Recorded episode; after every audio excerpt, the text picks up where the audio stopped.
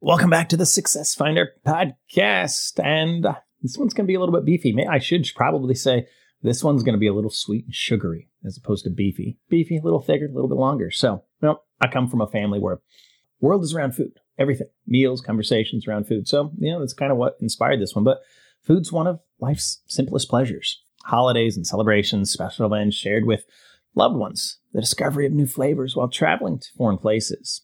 I remember the success finder came out of uh, me traveling to uh, a new foreign place, and uh, maybe it was those uh, sugary delights or uh, different flavors that helped me contextualize what uh, what we're building for. But we can mark some of life's greatest moments by the food that accompanied it. We're truly what we eat. We are what we eat. Unfortunately, our society we're seeing an unprecedented uptick in obesity and diabetes, especially among children. I'm a father, so this, you know, this hits home and it's it's sad, it's concerning, and it comes down to overabundance. The same can be said for social media. Facebook is to the mind what sugar is to the body. It's easy to digest and it's designed to consume in small bites of trivial matter.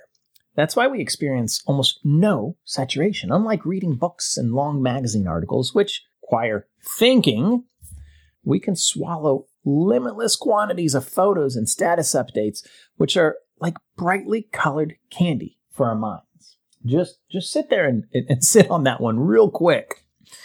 But our minds, they've grown just as populated as our fatty arteries, overwhelmed, overstimulated, overfed content we don't need. We're missing the quality, satisfaction, and nourishing nuances of real life connectivity. Be honest. Out of the approximately 10,000 status updates, links, or photos that you have ex- accessed on social media in the last 12 months, name one that because you consumed it allowed you to make a better decision about a serious matter affecting your life, your career, or your business. The point is, the consumption of the feed is irrelevant to you.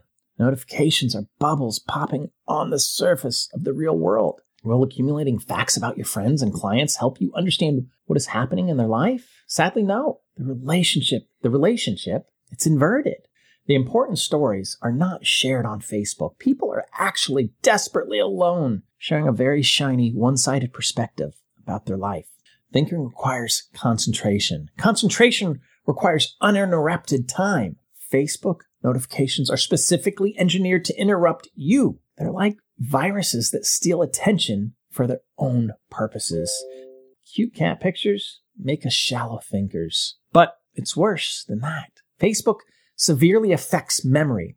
There are two types of memory. Long range memory's capacity are nearly infinite, but working memory is limited to a certain amount of slippery data. The path from short term to long term memory is a choke point in the brain.